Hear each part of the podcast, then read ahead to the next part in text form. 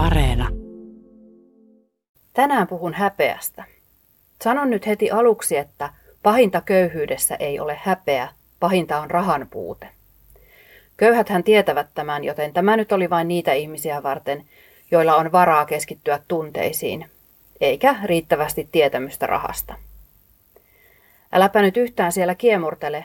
On olemassa paljon ihmisiä, jotka eivät tajua, että he tyydyttävät perustarpeensa rahalla. On ihan tavallista kuvitella, että köyhyyteen kuuluva tunne on häpeä. Rahan puute aiheuttaa esimerkiksi epätoivoa, vitutusta, voimattomuutta, nöyryytetyksi tulemista, ahdistusta ja sitten joskus myös häpeää. Häpeää se aiheuttaa sellaisissa sosiaalisissa tilanteissa, joissa huomaa ihmisten arvostavan rahaa. Tai päinvastoin, häpeän tunteestaan huomaa, että tässä porukassa arvostetaan rahaa, vaikka sitä ei sanota ääneen.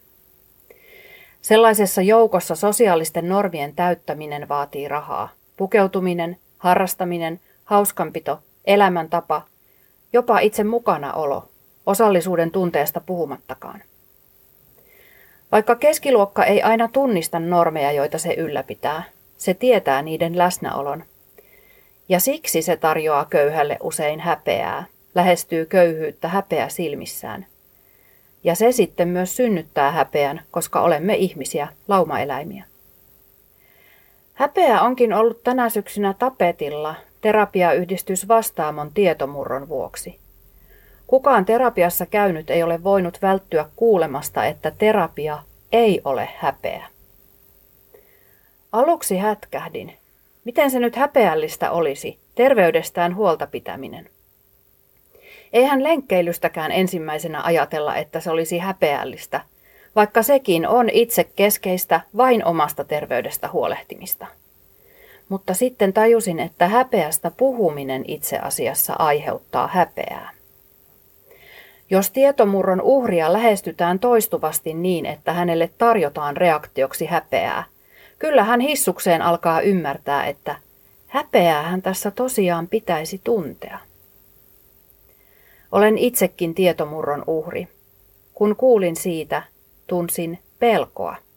Pelkoa siitä, että tietojani tavalla tai toisella väärinkäytetään.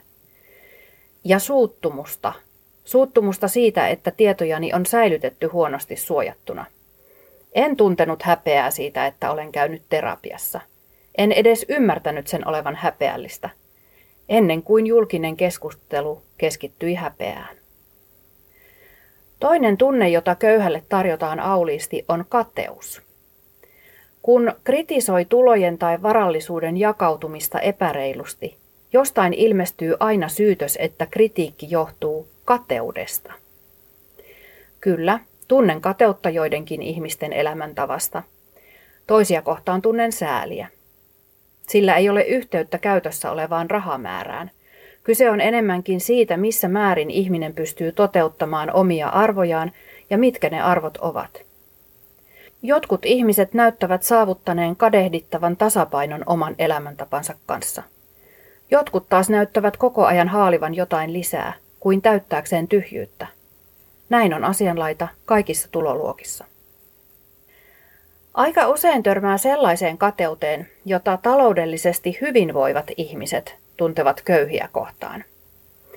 Esimerkiksi perustuloa saatetaan vastustaa siksi, että joku saattaisi saada rahaa tekemättä yhtään mitään. Näille ihmisille sanon, että kannattaa kokeilla millaista elämä on, jos koettaa pärjätä vaikkapa 800 eurolla kuukaudessa. Pystyykö todella elämään tekemättä yhtään mitään? Sohvalla makaaminen on sitä paitsi sellaisen ihmisen haave, joka paiskii liikaa töitä. Ani harva työtön siitä nautiskelee. Sekä työn iloa että sohvalla makaamisen iloa voisi tässä yhteiskunnassa hiukan jakaa. Silloin ehkä kummallakin olisi parempi elämä, ja myös enemmän yhteistä kosketuspintaa. Ja sitä kautta myös enemmän yhteisiä tavoitteita, joilla rakentaa tätä yhteiskuntaa eteenpäin. Siitäpä tulikin mieleeni ylpeys, joka on sekä kateuden että häpeän ihana vastinpari. Voi tuntea ylpeyttä siitä, että on saavuttanut tavoitteitaan ja pystyy hankkimaan vaikkapa upouuden Teslan. Yhtä hyvin voi tuntea ylpeyttä siitä, että on selvinnyt taas kuukauden, selvinnyt vaikka henkilökohtainen budjetti näytti välillä epätoivon lukuja. Voi tuntea ylpeyttä siitä, että on hakenut apua silloin, kun sitä on tarvinnut.